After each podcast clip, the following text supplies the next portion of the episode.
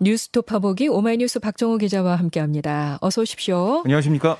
윤석열 대통령이 어제 오후에 한동훈 법무부 장관과 김현숙 여성가족부 장관을 임명했습니다. 여야 반응이 엇갈렸나요? 네, 이제 국민의힘은 더 이상 국정 운영에 발목을 잡혀서는 안 된다. 이런 강한 의제의 표현이고 한편으론 긴박한 국내 정세 속에서 하루속히 새 정부가 정상적으로 출범해서 원팀으로 위기에 대처해 나가야 한다는 절박함 때문이기도 하다. 이렇게 강조를 했고요. 민주당은 이 한동훈 장관이 왜 임명돼선 안 되는지에 대해 국민은 설득하지 못했다라고 지적을 했습니다. 반면 민주당은 한동훈 후보자 임명 강행 이거는 대통령이 국민을 우습게 알고 국민의 목소리는 듣지 않는다는 점 이거 증명한 것과 다름없다 라고 비판을 했고요. 그러면서 박홍근 원내대표는 20일 본회의에서 한덕수 국무총리 후보자 인준 투표를 하기 위해 양당 협의를 얘기했는데 윤 대통령의 오만과 독선 이건 국민으로부터 반드시 심판받게 될 거다 이렇게 밝혔습니다. 이 국회 본회의에서 한 총리 후보자 임명 동의안이 부결될 수 있음을 지적하면서 윤 대통령의 협치를 압박한 것으로 풀이가 되고요. 뭐 당장 해임 건의안으로 대응하진 않겠지만 국민 여론에 따라 실제로 한동훈 장관에 대한 해임 건의안 이걸 의결할지 고심하겠다 이런 목소리도 민주당 내에서 나왔습니다. 네. 아, 이 오는 20일 여야가 아, 이 한동훈 장관의 임명 여부와 맞물려 있는 한덕수 총리 후보자의 인준 표결에 합의를 했어요. 그래서 거대 야당인 민주당이 이 인준안을 통과시켜 줄지 이것도 주목이 되고 어쨌든 이 전국이 아, 급속히 이 냉각하는 그런 모습을 음. 보이고 있습니다. 네. 윤석열 정부 첫 법무부 장관으로 임명된 한동훈 신임 장관은 취임 일성으로 검찰의 중립성과 공정성을 강조했습니다. 네, 한 장관은 어제 오후 정부 과천청사에서 연 취임식에서 검찰의 일은 국민을 범죄로부터 보호하는 거고 할 일 제대로 하는 검찰을 두려워할 사람은 오직 범죄자뿐이다. 사회적 강자도 엄정히 수사할 수 있게 검찰의 정치적 중립성과 공정성을 높이겠다. 이렇게 말을 했고요. 이 법무부의 영문 명칭, Ministry of Justice 이걸 잊지 말고 우리는 항상 시스템 안에서 정의, justice에 이르는 길을 찾아가야 한다. 법무행정의 책임자로서 국민의 자유와 인권을 지키고 정의와 법치주의를 굳건히 하기 위해서 용기와 헌신으로 일하겠다. 이렇게 다짐을 했습니다. 아, 한편 이 윤 대통령 같은 경우는 어제 이제 한동훈, 김현숙 이 장관 임명을 했지만 정호영 보건복지부 장관 후보자 임명 여부 여전히 고심 중이다라고 전해지고 있거든요. 네. 여기에 대해서 어떤 판단하게 될지 이것도 주목이 되는 상황입니다. 야당은 성비위 의혹에 그 윤재순 대통령실 총무비서관에 대한 공세도 강화하고 있는데요. 윤 비서관의 해명이 되레 논란을 증폭시키는 모양새가 됐어요. 네, 어제 이제 대통령실 소관 추가 경정 예산 심사를 위해 열린 국회 운영위원회에 윤 비서관이 출석을 했는데요. 여당인 국민의힘 박형수 의원이 이 성비 의혹 기사에 나온 내용 가운데 경위 같은 게 다른 부분이 있냐 이렇게 묻자 윤 비서관은 국민들에게 상처가 되고 불쾌감을 느꼈다면 당연히 사과를 드려야 맞다고 생각한다. 그 점에 대해 먼저 사과드리겠다면서 90도 인사를 했고요. 또 양금희 국민의힘 의원이 검찰에 있을 때 어떠한 상황으로 어떤 징계를 받았는지 여기에 대한 사실관계를 명확히 설명해 달라 이렇게 요구를 했더니 2003년에 뭐 소위 말하는 어뭐 생일빵 아, 그러니까 생일 축하하는 어, 그런 어떻게 보면은 어, 케이크를 옷에 묻히거나 얼굴에 묻히고 뭐 그런 어, 하는 일을 하는 게 있는데요. 이 생일빵이란 것을 처음 당해봤다. 그래서 하얀 와이셔츠 뭐 여기 뭐 얼굴에 까만 초콜릿 케이크가 디범벅이 됐다. 아, 그러면 거기서 이제 생일날 뭐 해줄까 해서 직원들이 그런 말을 해가지고 제가 화가 나서 뽀뽀해주라 라고 했던 말은 맞다. 아, 그래서 볼에다가 뽀뽀를 하고 갔던 거다. 이렇게 말을 했습니다.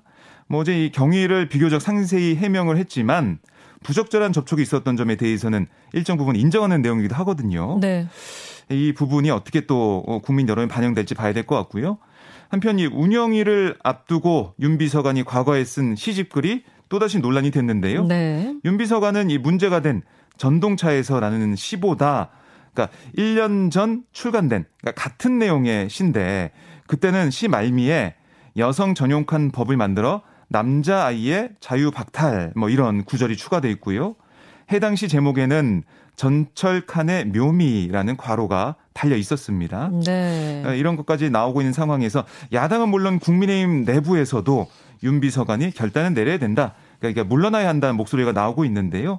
대통령실 분위기는 경질은 없다는 입장이에요. 어제 운영에 나온 김대기 비서실장도 야당 의원들의 뭐 질의에 10년 넘은 일, 뭐 대가 다 받은 거다. 아, 이렇게 윤 아, 비서관을 방어하는 모습 보였고요. 뭐 조치할 생각도 없다라는 뜻을 밝혔습니다. 네. 국회에서 추경안 심사가 진행 중입니다. 어, 국회 국방위원회에서는 국방 예산 1조 5,068억 원이 삭감된 것을 놓고 여야 국방위원들의 질타가 쏟아졌어요. 네, 그러니까 민주당 얘기를 들어보면 그러니까 장병들의 식생활 개선, 뭐 전투화, 피복 여기에 드는 예산에도 제약이 생겼다라고 비판을 했는데요. 군 병영 생활관 내 부속 시설인 18개 취사 식당 개선 사업 예산이 56% 깎인 것에 대해서는 요즘 신세대 병사들은 뭐 쫄면, 햄버거, 한식 이런 것들을 먹고 싶어 하는데 이걸 선택하는 게 장병 식생활 개선의 중요한 방향이었는데 이 사업을 다 못하게 됐다. 이런 지적이 나왔고요. 네. 이 군인 관계자들의 얘기를 전하는 그런 민주당 의원들 지적도 있었는데 건물 내줬고 관사 비워줬더니 이제 예산까지 깎느냐 장병들 옷과 구두까지 벗기느냐 이런 자조 섞인 말을 군 관계자들이 한다는 거예요. 네. 그리고 이제 추경을 하니 국방부 예산에 뚝 잘랐다. 어, 국방부가 호구 잡힌 거다. 이런 목소리도 있었습니다. 아, 국민의힘 내부에서도 이제 국방 예산 삭감에 대한 우려를 표했는데 다만 뭐 국민의힘은 문재인 정부에서 짠 국방 예산이 엉터리 편성이었다. 아, 이렇게 방어하기도 했습니다. 이제 예산결산 심사 소위원회 이게 좀 넘어갔는데 어떤 심사 결과 나올지 좀 지켜봐야겠습니다. 1조 5,068억 원. 네. 꽤 커 보이는데요. 이게 이 7조 예산 삭감인데 어, 그중에 국방부 예산이 많이 삭감이 그러니까요. 된 상황입니다. 국회 기획재정위원회는 세수 추계 오류와 관련해서 기획재정부를 질타했어요. 네, 정부는 올해 두 번째 이 추가 경정 예산을 편성하면서 53조 3천억 규모의 초과 세수를 반영한 이 세입 경정을 진행했는데요. 아, 이에 대해서는 이 세수 예측의 신뢰성을 두고 야당은 물론 여권에서도 지적이 잇따랐습니다. 그러니까 민주당에서는 세수 추계도 할 줄 모르는 기재부, 재정당국의 기본 자격도 없는 거다. 해체하고 다시 만들어야 하는 거 아니냐 이런 지적을 했고요. 또 새 정부의 진상품 다치듯이 국민 세금을 속였다. 재정 쿠데타다. 이런 지적도 있었고 네. 고무줄 세수가 줄었다 늘었다. 이렇게 된다면 우리 이 나라 최고 부처인 기재부가 창피한 문제 아니냐? 세제실이 무능하거나 아니면 전망치를 의도적으로 감췄다고밖에 볼 수 없다. 이런 비판이 이어졌습니다. 국민의힘에서도 과연 우리 정부가 믿을만한가? 초과 세수가 정확한가? 지난 정부가 보여주지 않은 걸 갑자기 꺼내서 하지 않았나 하는 우려가 있다면서 시스템을 잘 만들어서 국민이 불안해하거나 불확실성을 증대시키지 않는 방향으로 해야 된다. 이렇게 당부를 했는데요. 이런 여야 의원들의 질타가 이어지자 추경호 경제부총리 겸 기재부 장관은 아, 사실은 그 정도 오차가 있는 건 쉽게 납득하기 어려운 부분이다. 국민께 걱정을 끼쳐드린 부분 무겁게 받아들이고 있다. 이렇게 얘기하며 개선을 약속했습니다. 그러니까 2년 연속 세수 추계가 잘못된 거잖아요. 이 여기에 이제 기재부에 무슨 일이 있었는지 진상 규명이 필요하다는 목소리 점점 커지고 있습니다. 예. 이뭐 추경 예산 관련해서 또 세수 추계 오류와 관련해서는 여야가 비교적 한 목소리를 내고 있는 것처럼 보이는데요. 그렇습니다. 예, 국회 국토교통위원회 전체 회의에서는 원희룡 국토교통부 장관의 임명 등을 두고 여야 간의 공방이 벌어졌군요. 네, 어제 이 회의가 시작되자 야당 간사죠. 민주당 조홍천 의원 의사진행 발언을 통해 뭐라고 했냐면 그러니까 이 인사청문회에서 나왔던 업무 추진비 현금 지급 관련 공직선거법 위반 혐의 등 이런 각종 의혹과 또 자료 제출 미비 등을 언급을 했어요. 네. 그래서 회의 진행에 문제를 제기했는데요. 추경안 시민은 성실히 임하겠지만 원희룡 장관의 인사는 받을 수 없다. 아, 국토부 서관 추경안 제안 설명도 국토부 1차관이 대신하도록 해달라. 민주당은 이 질의도 1차관, 어, 2차관, 두 차관에게 하겠다. 이렇게 말을 했어요. 아, 그랬더니 국민의힘에서는 송석준 이 간사가 이 조간사의 의사진행 발언 심히 유감을 표한다. 원 장관이 성실하게 청문회에 임했음에도 윤석열 정부의 출범을 방해하고 발목 잡기 하는 구태를 국민이 엄정하게 심판할 거다. 이렇게 밝혔는데요. 이후 여야 의원들의 발언이 이어지다가 이게 끝나자 원 장관의 인사말이 시작됐어요. 그랬더니 조홍천 의원이 퇴장을 했고요. 인사말이 끝날 때쯤에는 야당 측은 이 김혜재 민주당 의원만이 남아 있었습니다. 아, 결국 국민의힘 소속 이현승 국토교통위원장은 어, 원활한 회의 진행에 필요한 간사 간 협의를 위해 정의를 선포하며 파행, 파행을 겪는 그런 모습도 보였습니다. 네. 6일 지방선거 격전지 가운데 하나인 경기지사 선거에 출마한 강용석 무소속 후보. 일방적인 사퇴는 없다고 선을 그었네요. 네, 강 후보는 어제 국립서울현충원에서 기자들과 만나서 국민의힘 김은혜 후보 측에 제안한 우파 후보 단일화 여기에 관련해서 단일화 조건이 이미 공개가 됐다. 양자 TV 토론 3회와 당적밴 여론조사 1회 이거다. 그러니까 당 이름만 떼고 기관 선정 등은 김은혜 후보 측에서 알아서 해도 된다. 이렇게 밝혔어요.